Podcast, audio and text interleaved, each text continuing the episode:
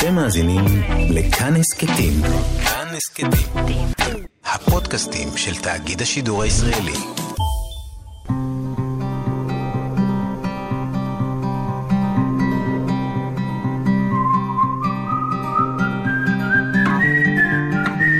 אחת פלוס חמש. אורחים וספרים עם ענת שרון בלייס.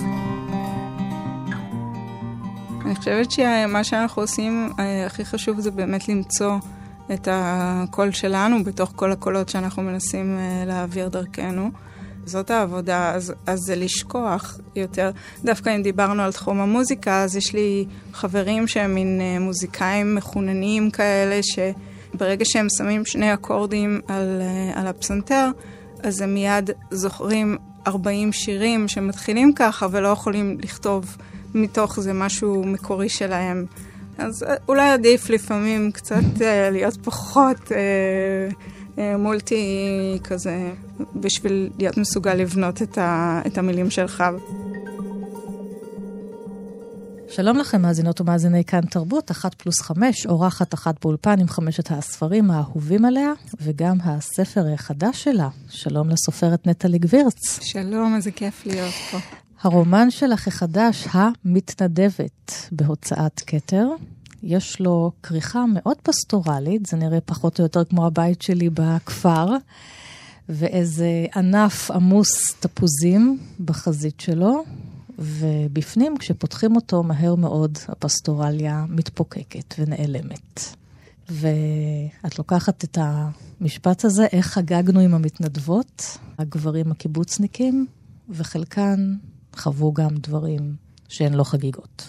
אני חושבת אבל שמי שקורא את הספר ומסתכל שוב על הכריכה, יכול לראות את המדבקת אה, ג'אפה הזאת, הקלאסית, שזה הייצוא תפוזים המאוד מוצלח שלנו, שהיא מתקלפת.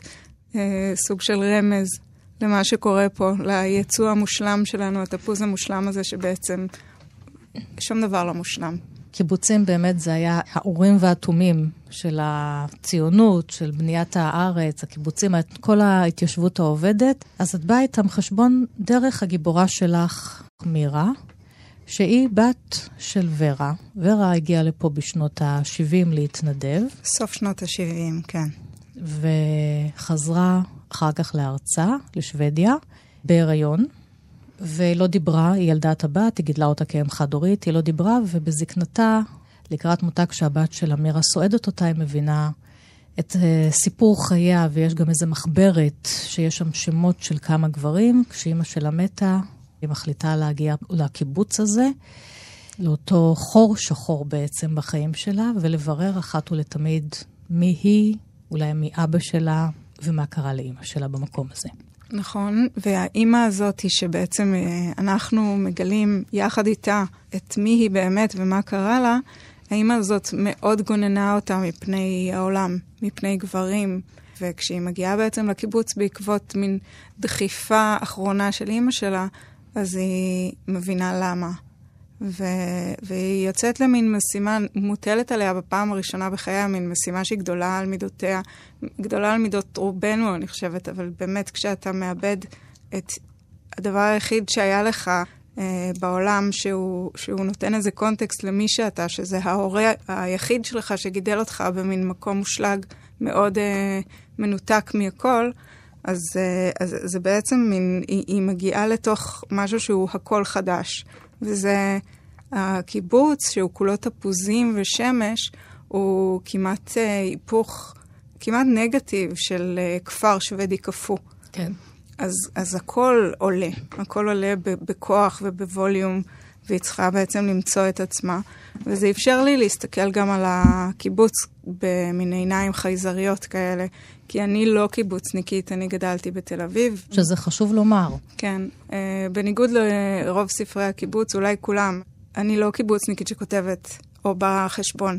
אני פשוט לקחתי את המקום הזה, שהוא מקום שהוא מאוד דווקא אהוב עליי, ומפלט בשבילי היה הרבה, הרבה מהחיים, ועשיתי ממנו מין uh, כמו בית בובות שאפשר לשחק בו עם, uh, עם דברים ולבדוק בו דברים. מה בחוויה שלך בקיבוץ, כמישהו שהולכת לבקר שם קרובי משפחה?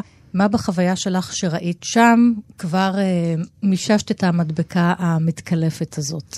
זו התקופה, זאת אומרת, אנחנו עכשיו, יש לנו אפילו, אני אקרא לזה פריבילגיה, להסתכל שוב על דברים שבעצם סגרנו אותם ושמנו אותם בארון. כי ראית דברים שם כשהיית צעירה יותר? לא ראיתי שם דברים, שכולנו שומעים סיפורים על כל דבר, זאת אומרת, אונס בשומרת זה דבר שכולנו מכירים. אנחנו כן. יודעים שדברים uh, איומים יכולים לקרות בכל מקום. בסביבות סגורות זה קורה יותר בקלות, כי הן נוטות לשמור על עצמן. אני נורא אוהבת את הדיסוננס uh, כסופרת, בין uh, יופי לכיעור, בין uh, אימה ל... כמעט פנטזיה. אני חושבת שהקיבוץ הוא באמת... מין מקום יפהפה, שהאידאה שה, שלו היא מדהימה בעיניי. האם זה עבד? האם זה עובד?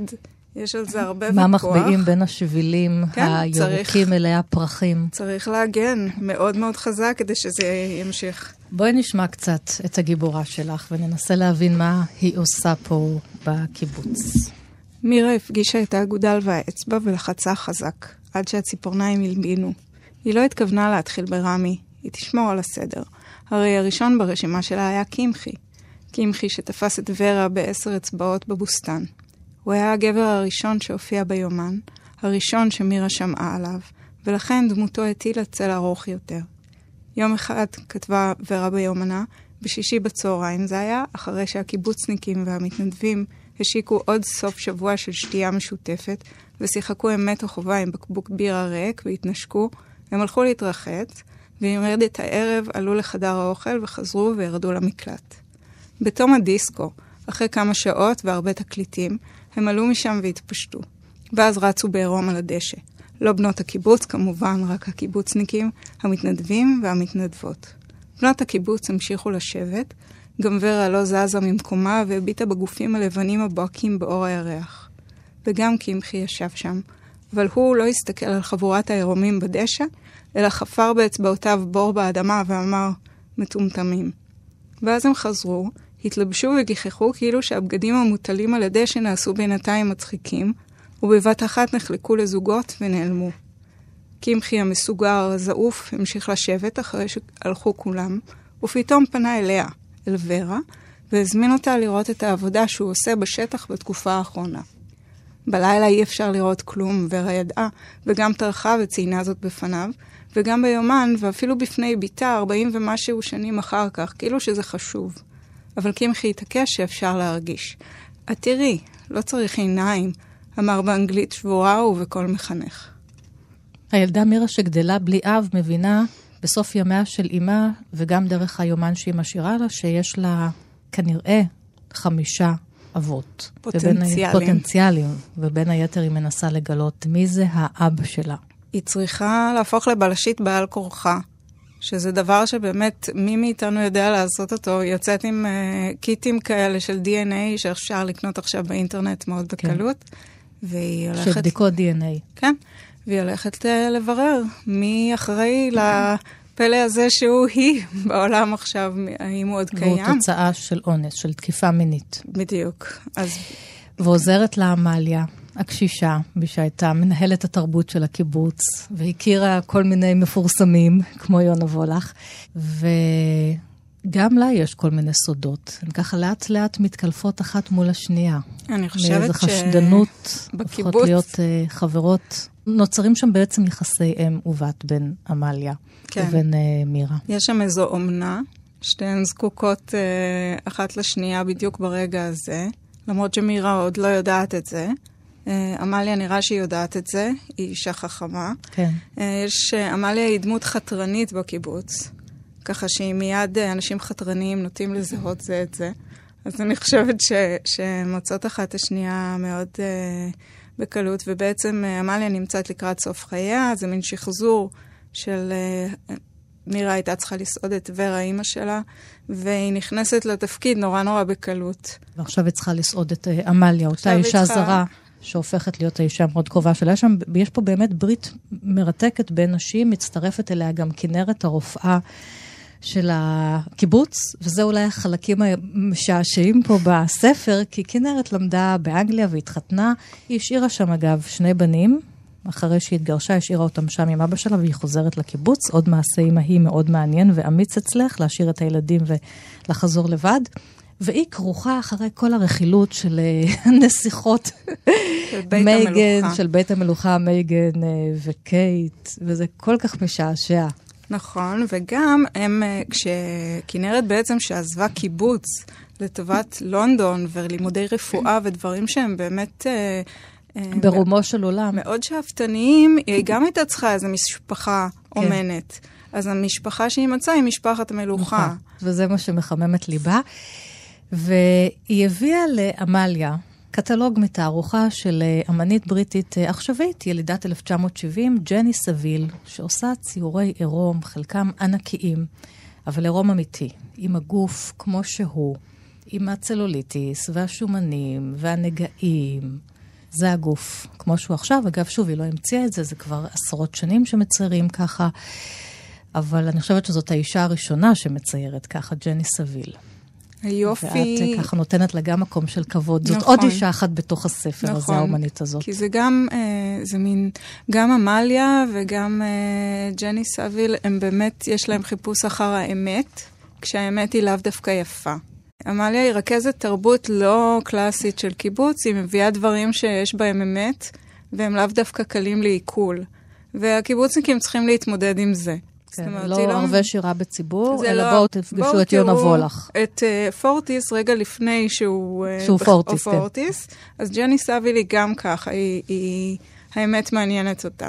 יש לי כמה ספרים שלה, ויש לי אחד אה, עבה uh, במיוחד, ויש בו רעיון, ובו היא מסבירה באמת את התהליך שלה, והבנתי משהו שהיה לי, באמת uh, הדהד לי, אז, אז הייתי צריכה להכניס אותה פה, זה היה לי מאוד חשוב להכניס אותה לספר. בהקשר של עמליה. אז בואו נקרא עוד קטע שקשר את הגוף של עמליה והציורים אה, של אה, ג'ני סביל, האמנית הבריטית, ואתם אחר כך, אחרי התוכנית, תלכו לחפש את הציורים שלה באינטרנט. מאוד ממליצה. המקלחת היא האמת. עירום מופרז, לא נגמר, רפיסות באור מלא, וילון אמבטיה דביק, פלסטיק רועש על מסילה חלודה, עיניים מושפלות, מסך נסגר. זה יקרה במוקדם או במאוחר. הציירת הבריטית ג'ני סאביל הקדישה את עצמה לעור הזה, הוורוד, התובעני, הנמחץ בצקי כלפי משטחים. בציוריה של סאביל כיכבו נשים שמנות שכולן עור. בריאיון עימה, שנכלל בספר, סיפרה הציירת כי קודם כל היא מערבבת את הצבע, עד שהוא חדל להיות צבע והופך למשחה של רקמות. רק אז אפשר להתחיל לעבוד. אילו ניתן היה לעשות את התהליך ההפוך, רקמה חיה, מזיעה, מצטמררת, שתהפוך בחזרה לחומרים. לסגת לתוך השפורפרת ולמלא אותה, חשבה, ואז כעסה על עצמה. הרי כל ימיה, כרכזת התרבות של הקיבוץ, נדרשה עמליה לשאלה העתיקה, מה זו אומנות? בכוחה הגדול העידו כולם, היה בכך שידעה לומר בגאון, זו לא אומנות. ולא משנה כמה זה כאב, רמס, ציער את מי שלפניה, היא מעולם לא התקפלה. גם על ההתפוררות שלה תדע להביט כך, בישירות, בלי ויתורים. זו לא אומנות. אז מה זאת כן אומנות? זו שאלה מאוד מפחידה. אני כל הזמן, גם אנשים שואלים אותי אחרי שהם קראו, וגם אני שואלת את עצמי, האם הייתי מביאה את האומנות שלי למבחן של עמליה. זה מאוד מאוד uh, מפחיד. זאת אומרת, אנחנו מנסים uh, להגיד משהו שהוא, ש, שיש לו משמעות מבחינתנו. יש עמליה בחוץ, בקיבוץ? יש כמה. שאת מכירה? זה מבוסס על uh, ב- שתי עמליות uh, אמיתיות uh, גדולות, כן. ו- ועל עוד כמה נשים. הייתה עמליה שהייתה רכזת תרבות בקיבוץ מענית, שזה הקיבוץ שאבא שלי הגיע ממנו, שהיא הייתה באמת uh, דמות כזאת מאוד מרשימה, ו- וההוואי האחר של האישיות גנובה מעמליה אחרת מהמשפחה שלי. כן. וראיינת מתנדבות. בטח, המון. שזאת עבודה ממש אה, סוציולוגית. המון מתנדבות. זה הדבר הראשון שעשיתי, אולי קצת מתוך חשש להתחיל לכתוב. ויש מתנדבות שנשארו פה בארץ, התחתנו, אחרות... נכון. אה, דיברתי עם שתיים כאלה, אבל uh, הרוב הן היו מקבוצות המתנדבים בפייסבוק. יש כמה וכמה קבוצות כאלה, ויש קבוצה אחת גדולה במיוחד שהיא לא ספציפית לקיבוץ אחד, ושם באמת שלחתי כל מיני אה, שאלות כלליות כאלה, אם אני יכולה לשלוח להן, אה, חיפשתי נשים מאזורים ספציפיים של צפון אירופה, ושלחתי להן שאלונים. והן ענו לי מאוד בכנות שאלונים ארוכים כאלה. כולל שאלונים על כן. אונס, תקיפה לא מינית? לא על תקיפה מינית, אבל שאלתי על הסיפור הזה שבאמת ידוע היחס המיני הזה, כן. וכמה הן היו מודעות לזה, כמה הן הרגישו את זה. עכשיו, הבחורות שראיינתי הן בחורות שהייתה להן חוויה טובה, כי אלה קבוצות נוסטלגיות שהן הגיעו אליהן מבחירה. אז uh, שם לא ראיתי סיפורים קשים. אמרו לי, כן, הם הסתכלו עלינו ככה וככה, היה ברור שהתפקיד שלנו הוא ככה וככה, הם הסתכלו על זה בהרבה הומור. אחר כך שמעתי סיפורים פחות נעימים דווקא מהכיוון של קיבוצניקים. שזכרו כל מיני סיטואציות, קרו דברים. מן הסתם תמיד זה יותר דרמטי ממה שאנחנו נכתוב, תמיד החיים יהיו יותר אה, עסיסיים ממה שאנחנו יכולים לכתוב. אבל כן, הם אמרו, אנחנו יד... ידוע שציפו מאיתנו למין קל. כן. גם צוחקות על הישראלים שהם עשו נורא עניין. זאת אומרת, אה, זה היה להם נורא אקסטרה מרגש. גם אמרו לי שוודיות, נגיד, שיש להם, הן יודעות שבישראל יש להם שם נורא כזה פתוח מינית, ונגיד כתבו לי, אבל הצרפתיות הן היו הרבה יותר פתוחות מינית. אז אה, כן, וגם... איך אה, גברים מקבלים את הספר שלך? בינתיים כל הגברים שקראו אותו מאוד אהבו אותו. היו הרבה תגובות של קיבוצניקים שלא קראו אותו ומאוד מאוד כעסו כן. עליי, מאוד. Uh, אני חושבת שאני פוגעת פה במשהו, ו... וזה לא נעים. וקיבוצניקים שקראו את הספר? בינתיים גברים? מאוד אוהבים, וגם מזמינים אותי ל... לקיבוצים כל הזמן, לדבר על הספר. הם מאוד מוצאים את עצמם בפנים, והם uh, כל הזמן שואלים מאיפה את מכירה את ההוואי הקיבוצי כל כך טוב, יש פה כל מיני ניואנסים וזה. איך אני מכירה? מתוך uh, אהבה וריתוק אינסופי מילדות לעולם, ליקום הזה. Uh, אז אני חושבת שהם מרגישים, רובם שכותבים לי, מרגישים את, ה, את העניין הזה, את ה, דווקא האהבה שלי. זה פרוזה. אני חוזרת ואומרת להם, למרות שמדי פעם מגיעים אליי אנשים, מאיפה את ידעת שיש אישה בשם ככה וככה מקבוצת, יש, יש דברים שהם פתאום נופלים בדיוק למקום. אני, אני שואלת כי, כי התחושה שלי מהספר היא באמת הברית הזאת של אנשים מול הגברים, שאת לא עושה להם שום הנחה. אני חושבת שיש פה הרבה עניין של אה, משהו שהיה מותר פעם והיום הוא כבר לא לגיטימי. אין פה איזה אדם איום ונורא שמסתובב כן. כמו איזה רוצח בסדרה שוודית. זה אנשים. שפעם חשבו שמותר להם לעשות איתנו הכל. בדיוק. נטלי, את אה, גם באה מעולם המוזיקה. Uh, אני אישית לא עושה מוזיקה, כן. אבל כן, אני מאוד uh, מעולם המוזיקה. היה לי גם מועדון הופעות, ו... אה, לייבל תקליטים, ואבא שלי היה בחלב ודבש, והרבה מהמשפחה שלי עוסקים במוזיקה. אז מוזיקה היא חלק נורא נורא חשוב מחיי, ונורא טוב, קשה לי... טוב, עכשיו את אומרת ככה על הדרך, היה לי מועדון הופעות. מה זה היה נכון. לך מועדון הופעות? מועדון הופעות זה חתיכת אופרציה, את יודעת, להחזיק. נכון, זה הרבה מהחיים, וזה גם נכנס לספר. יש פה קטע שלם של בחור מהקיבוץ, שהייתה לו תקופה בעיר במועדון הופעות, כן. וזה מאוד האווירה. שמה שקיימת, אה, כן. הפטפון קראו. הפטפון, כן. ואיזה הופעות היו שם? בעיקר אה, רוק אלטרנטיבי ופאנק. מי משמות מוכרים? מוניקה סקס, מאור כהן, אנשים כאלה. זה עולם מאוד קטן, היה מאוד כיף. ו? נגמר? ונגמר, לא, זה נגמר מזמן, אבל uh, עכשיו uh, הולך לצאת על זה סרט תיעודי דווקא, על התקופה של המועדון. יש אנשים נוסטלגיים, בניגוד אליי. אז נעשה הפסקת שתייה ונשמע את uh, בת הדודה שלך, חני פירסטנברג, השחקנית והזמרת אדומת השיער. היא עושה כאן קאבר, נכון? כן, זה קאבר לשיר שאני נורא אוהבת. אז אמרתי לה, אם את תהיי בארץ בהשקה, היא גרה בניו יורק, אז אני ממש ארצה שתשאירי את השיר הזה. והייתה השקה והיא לא יכלה להגיע, אז היא עשתה לי הפתעה והקליטה לי בעצם את השיר הזה, שהוא נורא מדבר את הספר בעיניי. איזה שיר זה? Look what they've done to my song. מישהי ששואלת מה עשו לשיר שלי, אימא. וזה לא קל בכלל, אבל זה מאוד יפה. Look what they've done to my song, Ma. Look what they've done my song. Well, it's the only thing I could do half right, and it's turning out all wrong, Ma. Look what they've done to my song. Look what they've done to my brain, Ma. Look what they've done to my brain. Yeah, they picked it like a chicken bone and they think I'm half insane, Ma. Look what they've done to my brain.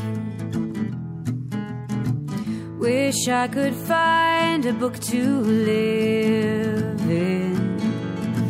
Wish I could find a good. Cause if I could find a real good book, I'd never have to come out and look at. Look what they've done to my song. Na na na na na na na na.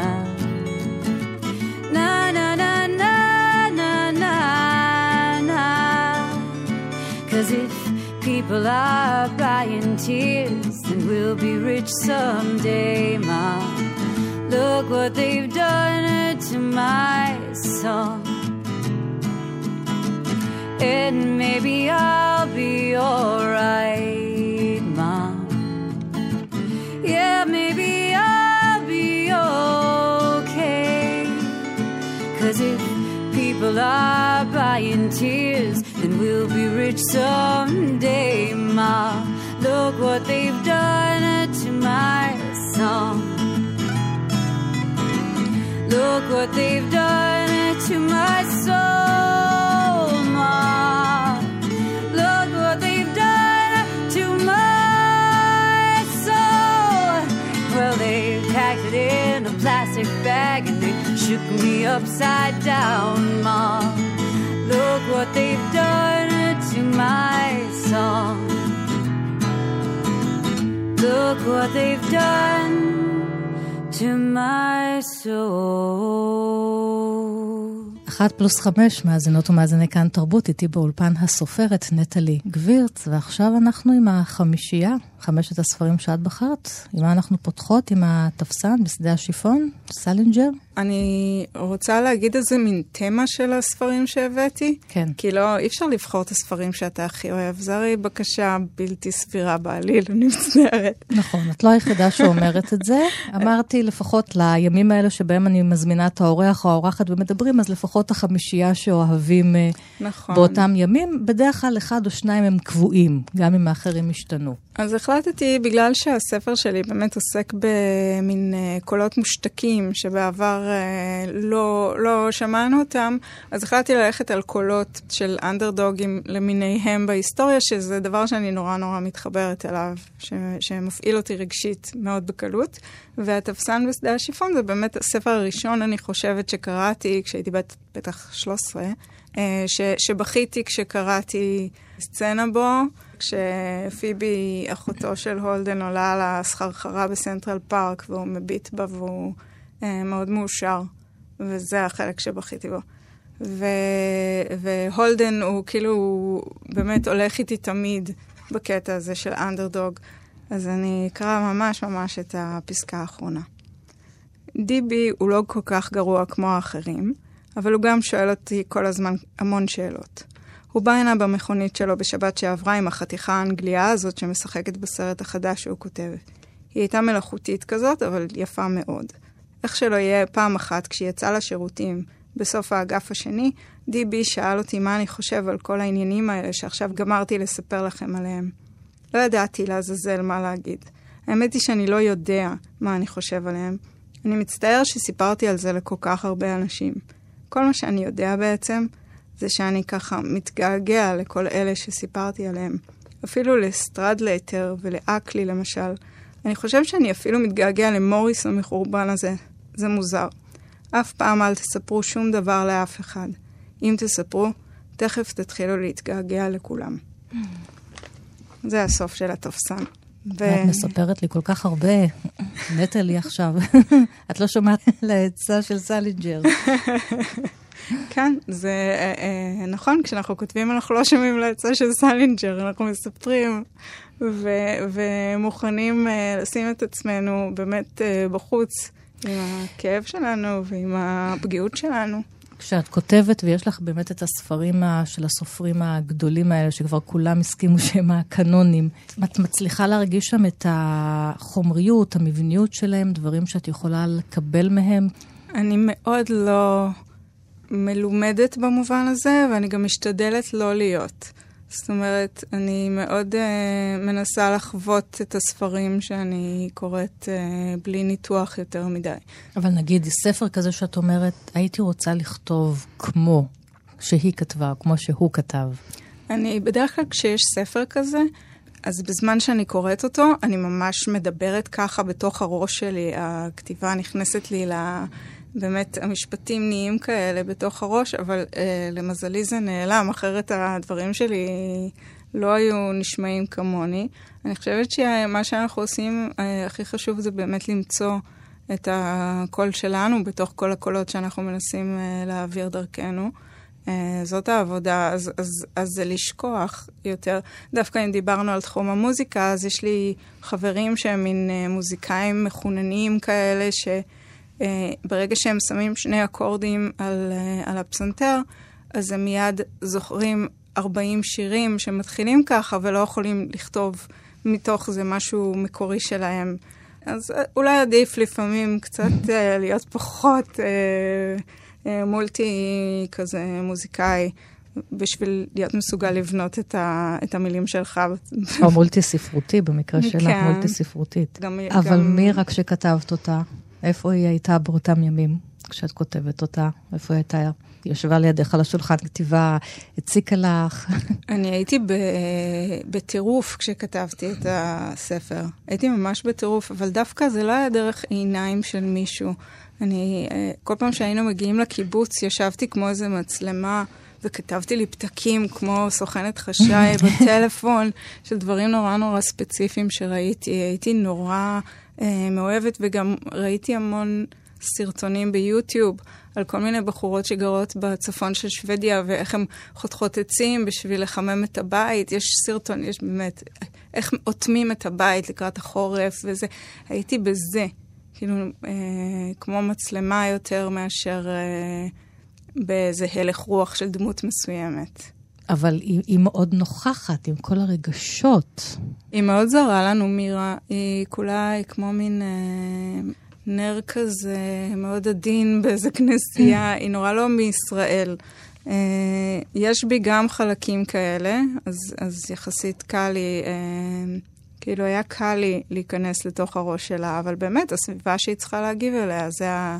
אלה המשתנים שניסיתי לעשות אותם יותר. כשאמיר, הבן זוג שלך, אומר לך, רגע, אני... בוא נדבר עכשיו, את אומרת לו, לא, סליחה, עכשיו אני מירה? רגע, אני שנייה כותבת משהו על הסוג הזה של הפרחים שצומחים בחודש הזה, באזור הזה בשוודיה, ואני חוזרת אליך. עכשיו אני מירה. בדיוק. תעזוב אותי בשקט. אחת פלוס חמש. אורחים וספרים עם ענת שרון בלייס. הספר השני, ההפלה, של ריצ'רד בראוטיגן. זה ספר מאוד מיוחד שקניתי אותו ביד שנייה לפני הרבה שנים, והוא מספר, אה, זה מין סיפור אהבה קליפורני כזה, אבל הוא מספר, החלק הכי שדיבר אליי בו, זה שהוא על ספרייה מיוחדת, שבאים אליה אנשים שכתבו ספר אחד ויחיד בעולם, ובאים להציב אותו במין ספריית ספרים דחויים כזאת. Mm. אז יש שם ספרים של זקנים וספרים של uh, ילדים קטנים שכתבו על הפיצה שהם אכלו, ויש שם, זאת אומרת, ויש שם אדם שעובד שם 24 שעות ביממה, והוא בעצם נותן להם uh, להציב את הספר שלהם, האחד והיחיד, בספרייה. Uh, זה ספר גם על אנדרדוגים. על דברים שכביכול אין להם משמעות, אבל יש להם את כל המשמעות בעולם. ספריית הספרים הדחויים, כן. קודם כל בטוח, בטוח יש שם ספרים נפלאים. נפלאים, יוצאי דופן. כי הרבה ספרים דחויים, הם פשוט, אנחנו היינו עיוורים אליהם. נכון, פה זה קצת אקסצנטרי, זאת אומרת, יש פה ספר על, של אדם שנורא אוהב אור, שהוא כולו כתוב על אורות, יש שם כל מיני דברים אה, אה, מצחיקים, אבל הוא נותן המון כבוד לספרות, ובעיקר לדבר הזה של איזה אושר זה להשלים ספר, ולבוא ולהציב אותו בספרייה, כאילו הוא דבר בעולם עכשיו. אז אני אקרא פה חלק שבו אה, אישה זקנה מגיעה להביא ספר באמצע הלילה בעצם. יצאתי והעליתי את האורות בספרייה. המקום נראה עליז למדי, אף שהשעה הייתה שלוש לפנות בוקר. האישה הזקנה המתינה מאחורי הזכוכית הכבדה של דלת הכניסה. מכיוון שלספרייה סגנון מיושן למדי, הרי שהדלת מוסיפה לה מעין נופח דתי.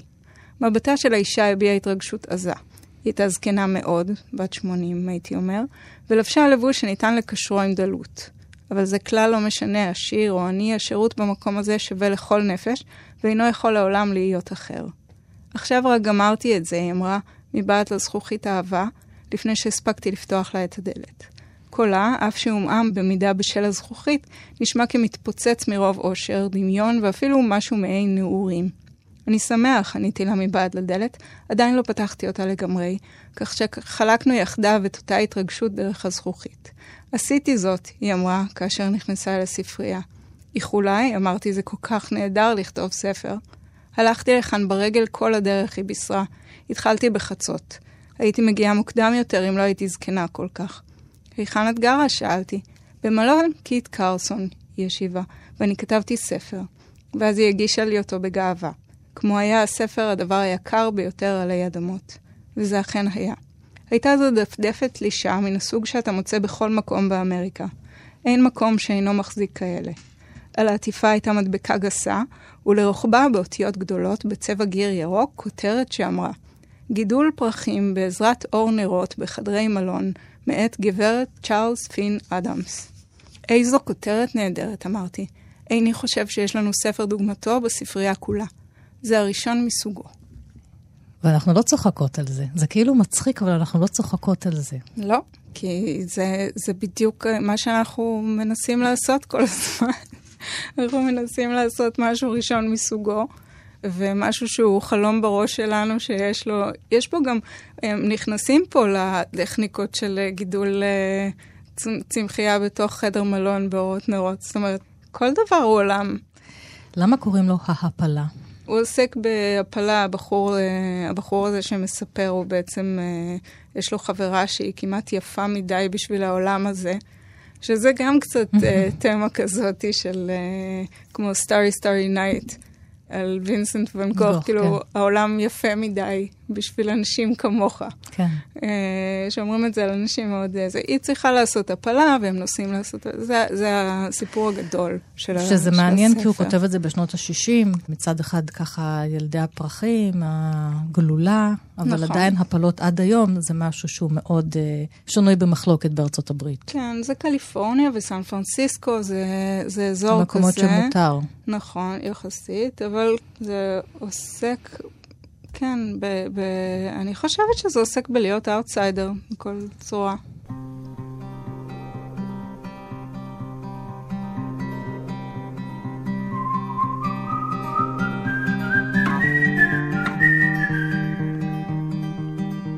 והספר השלישי, אנחנו עכשיו עם אהבה. אה, אהבה. אהבה של מעיין איתן, עם שם מאוד אירוני, ספר שככה עשוי מקטעים מאוד קצרים, ועוסק uh, בזנות. הוא כתוב כאילו זה ממואר, אבל היא משחקת איתנו. זה ספר שלא רוצה שיגידו לו מה הוא, mm-hmm. אני חושבת. והוא מספר לנו ומוחק כל הזמן, אומר ומוחק מוחק. ואומר דבר אחר, אבל הכאב uh, מציף בו כל הזמן, הוא כתוב יפהפה. Uh, אי אפשר להפסיק לקרוא אותו למרות שזה באמת מין uh, קצת מופע אימים. ואני חושבת גם שהוא מציג קול מושתק, קול אחר, שאני שמחה שהוא קיים ושאנחנו יכולים לשמוע אותו. אז אני אקרא פשוט פסקה מתוכו, זה מאוד קשה לבחור. הוא כתוב קצת כמו שירה. שיקרנו להורים שלנו, שיקרנו לחוק. שיקרנו במסעדות זולות, שיקרנו בברים, שיקרנו במפעלים להרכבת מכשירי אלומיניום, ידינו נעות במיומנות על פס הייצור. שיקרנו באוניברסיטה, כתבנו להם, אני מגיעה מבית עני. הוריי עובדי מדינה. אנא העניקו לי מלגת לימודים כדי שאוכל ללמוד מקצוע. שיקרנו לחברות הכי טובות. היו לנו חברות הכי טובות, שיקרנו להן. שיקרנו לבעלים שלנו. לא אמרנו מאיפה מגיע הכסף, לא. לא אמרנו שיש לנו כסף, אמרנו שאין לנו. אבל הכסף הלך ונערם. מגירות שידת האיפור שלנו, לא היה לנו שולחן כתיבה, זה היה שקר, לא כתבנו, נמלאו שטרות חדשים בכל לילה. לא אמרנו לאחיינים שלנו מאין הגיעו הצעצועים שקנינו להם. שיקרנו במפעלי הצעצועים, שיקרנו כשאמרנו שיש מפעלי צעצועים, שיקרנו כשכתבנו, לא כתבנו. שיקרנו כשכתבנו מכתבים למס הכנסה, לאדמיניסטרטורים באוניברסיטה, שיקרנו לבעלים שלנו. לא היו לנו בעלים, שיקרנו להם, שיקרנו לסרסורים שלנו. השקרים נמחו מפינו כמו הכחל על אפפיהן של בובות החרסינה על פס הייצור. ולקחת קטע קל יחסית. כן, כן, זה לא היה קל למצוא קטע קל, אבל... מבחינת התוכן, כי היא מתחילה אותו עם התיאור נכון. של כל האנשים. נכון. שהגיבורה, הדוברת בספר הזה, פוגשת. הגיבורה הזאת היא מרתקת. בעבודת זנות. אנחנו כן. כל הזמן מנסים להכיר אותה, יש לנו אמפתיה כלפיה, והיא כל הזמן משקרת לנו. היא כל הזמן בועטת בנו ומשקרת, משקרת, כל כן, הזמן. כמו השם, אהבה, הכל שקר. כל הזמן היא משקרת לנו, ואי אומרת, אפשר... תחשדו בי, תחשדו בי, תוך כדי שאנחנו קוראים ואנחנו רוצים להתמסר אליה, והיא כל הזמן מרחיקה אותנו. ואי אפשר שלא לאהוב אותה, אז אולי יש פה איזה מין... אה, זה גם מאוד מעניין מה שהיא עושה פה ככותבת. אגב, זה שדיברתי איתך קודם על הצורות באמת. נכון. אומרת, מה היא עושה פה מבחינת טכניקת הכתיבה גם. כן. ומהאהבה הזאת אנחנו נלך לאהבה מסוג אחר.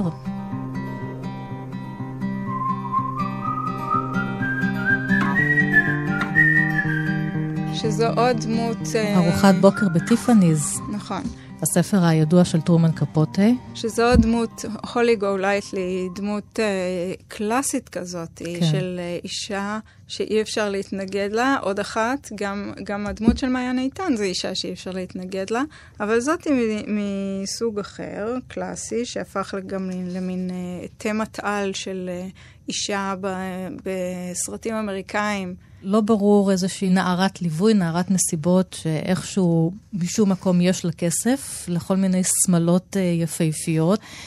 אה, אתם זוכרים את סצנת הפתיחה עם אה, אודרי הפבורן. ככה לקחת את זה החוצה מהאהבה של מעיין איתן ולהביא את זה לתוך ניו יורק. נכון. זה לא מאוד שונה בעיניי, במובן שיש פה בדידות עצומה ואיזה מין ניסיון, משהו שעוסק בנשיות, כן. ובכוח שלה, ובחולשה שלה. זה פשוט יותר מסוגנן. כן. בהרבה. פחות מחוספס ומלוכלך אולי.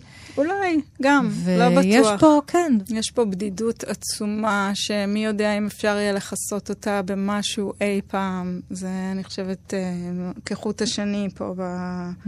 בסיפורים. אני אה, גם אקרא משהו אה, שהוא טיפה רנדומלי, אבל אני חושבת שהוא נותן את האפיון של הולי גו לייטלי עם כל קסמה הבעייתי. אה, הם יושבים פה בבר אצל ג'ו בל, הברמן. זה ככה. ג'ו בל הציב בסלידה את כוסות המרטיני החדשות על הדלפק לפנינו. לעולם אל תאהב יצור פרא, מר בל, יעצה לו הולי. זאת בדיוק הייתה השגיאה של דוק. הוא תמיד סחב הביתה יצורי פרא. פעם זה היה נץ עם כנף פגועה, פעם אחרת חתול בר בוגר עם רגל שבורה. אבל אתה לא יכול לתת את הלב שלך ליצור פרא. כמה שאתה נותן יותר, ככה הם מתחזקים יותר, עד שהם מספיק חזקים לרוץ לתוך היער או לעוף לתוך עץ, ואחר כך לתוך עץ גבוה יותר, ואחר כך לשמיים. זה יהיה הסוף שלך, מר בל, אם תיתן לעצמך לאהוב יצור פרא. בסוף תמצא את עצמך בוהה בשמיים. היא שיכורה, הודיע לי ג'ו בל. קלות, הודתה הולי עצמה, אבל דוק הבין מה אני אומרת. הסברתי לו את זה טוב טוב, וזה היה משהו שהוא היה מסוגל להבין. לחצנו ידיים, התחבקנו והוא איחל לי הצלחה. היא שלחה מבט אל שעון הקיר. הוא כבר בטח הגיע להרים הכחולים. על מה היא מדברת? שאל אותי ג'ו בל. הולי הרימה את המרטיני שלה. הבה נאחל גם לדוק הצלחה, אמרה, והשיקה את הכוס שלה כנגד שלי. בהצלחה. ותאמין לי, דוק היקר לי מכל, עדיף לבהות בשמיים מאשר לגור בהם. איזה מקום ריק זה השמיים, וכל כך סתמי. זאת פשוט ארץ שבה הרע מתגלגל והדברים נעלמים. הוא לא רצה את אודרי הפבורן לא. לסרט, נכון. קפוטה, הוא רצה את, אה, את מרלין. מונרו, כן, ככה הוא... אני חושבת שהיא הייתה עושה את זה גם נהדר, אגב. גם היא, זה בדיוק היצור הפצוע שעשו ממנה. אני לא יודעת כמה היא הייתה היצור הזה, אבל, אבל זו, זאת הסיטואציה שהיא נקלעה לתוכה, להיות היצור הזה, הנשגב בעיניהם של האנשים סביבה, ובעצם מאוד מאוד בודד, ולפחות מהראיונות ששמעתי איתה, היא מתאימה באופן מושלם לתפקיד הזה.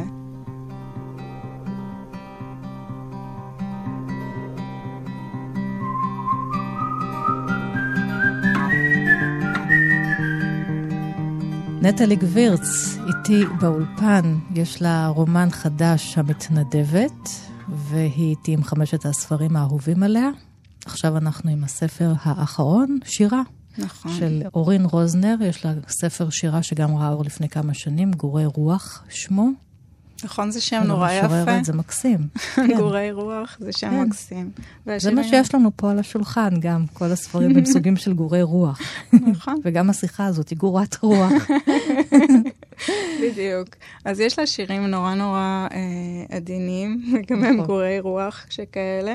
והבאתי באמת, כי בתמה של כל הספרים האחרים, על השיר שקוראים לו למשל ציפור. אני אתן לו לדבר בפני עצמו, אני לא אדבר עליו. למשל, ציפור. בעתיד יוכלו לשנות בניתוח מי שמרגיש שבפנים הוא ילד, או שבפנים הוא אגם. ייתנו לו לעטות שמלת מים זוהרת, והוא ירגיש חיות מים קטנות וסחף, ובסופו חול זהב. ומי שירגיש שהוא פרח, שנשתל בבשר ובאור, ומי שירצה להיות, למשל, ציפור. ולמי שלא ירצה להיות עוד, ייתנו לו להיות, ולמי שבודד, יתפרו אדם לחיקו, בתפרים שנמסים לתוך הגוף לבסוף, ושאינם משאירים צלקת. ולמי שאהובו הפך לציפור ופרח, ייתנו פירורי לחם ומשקפת. למה את אוהבת את השיר הזה? כי הוא נותן uh, אפשרות לכולנו להיות. Uh, גם מי שלא בדיוק uh, מסתדר בעולם הנוקשה שבנו סביבנו, ויש הרבה מאיתנו ש... שמרגישים קצת שונים. אז uh, כן, אז פה יש אפשרויות בעתיד. צריך מרפקים בשביל להיות סופרת? בשביל להיות אישה כותבת? בשביל להיות אדם. צריך, צריך הרבה, הרבה משאבים, לפעמים יש לנו אותם יותר מפעמים אחרות. אני מרגישה שאין איזון, שלפעמים יש לי המון uh, כוח. Uh, עם אגרופים וזה, ואחר כך כשאני צריכה להתמודד עם התוצאות, אז, אה, אז בא לי להתחבא מתחת לשמיכה, יש איזה חוסר איזון כזה. ואני חוזרת איתך לסיום התוכנית לספר שלך, לרומן המתנדבת. אה, לא אמרנו בהתחלה, אבל שבעצם מירה באה לחפש מי היא, כי היא נוצרה בקיבוץ, גם אם בנסיבות טרגיות. היא מגיעה בהיריון. מגבר שהוא לא הבן זוג שלה, הוא בן זוג של מישהי אחרת. ויש לה רומן איתו שם בשוודיה. האימא שלה הייתה חד-הורית, והיא גם הולכת להיות אם חד-הורית. נכון, והיא מגיעה בהיריון שהיא לא יודעת עליו, היא יוצאת בהיריון שהיא כן יודעת עליו, אבל בעצם באמצע היא עברה אה, טרנספורמציה די רצינית. ואני חושבת שהיא מגיעה יותר, היא חוזרת הביתה כשהיא יותר אה, מוכנה להיות אימא. אחרת מזאת שהיא הייתה לה, וכן, היא חוזרת יותר חזקה. יש איזה, יש, בתוך כל הכאבים האלה, יש איזה אה, קשת בסוף, ה, בסוף הסיפור. כן, לא קשת אה, כזאת אה, של דובוני אכפת לי. קשת. שלנו, האנשים המבוגרים, אבל יש פה בסוף הסיפור, הוא, הוא, הוא מסתיים עם מכתב, ואנחנו לא נעשה ספוילרים. מכתב באמת מרגש, אגב, שאת אומרת לבכות שעמליה משאירה לה ו... ומגלה לה סוף סוף אולי מי היא. האישה הזרה שהיא סועדת מגלה למירה מי היא. נטלי גבירץ, תודה רבה לך. תודה לך. שהגעת לכאן, הספר החדש שלך, המתנדבת, ראה אור בהוצאת כתר, ועם כל הספרים שהבאת לכאן, חלקת איתנו את הספרים שאת אוהבת. אני ענת שרון בלייס, כל תוכניות אחת פלוס חמש תמיד זמינות בעמוד ההסכתים של תאגיד השידור, עוד פרטים בדף הפייסבוק של כאן תרבות ובדף שלי. תודה לכם. תודה רבה.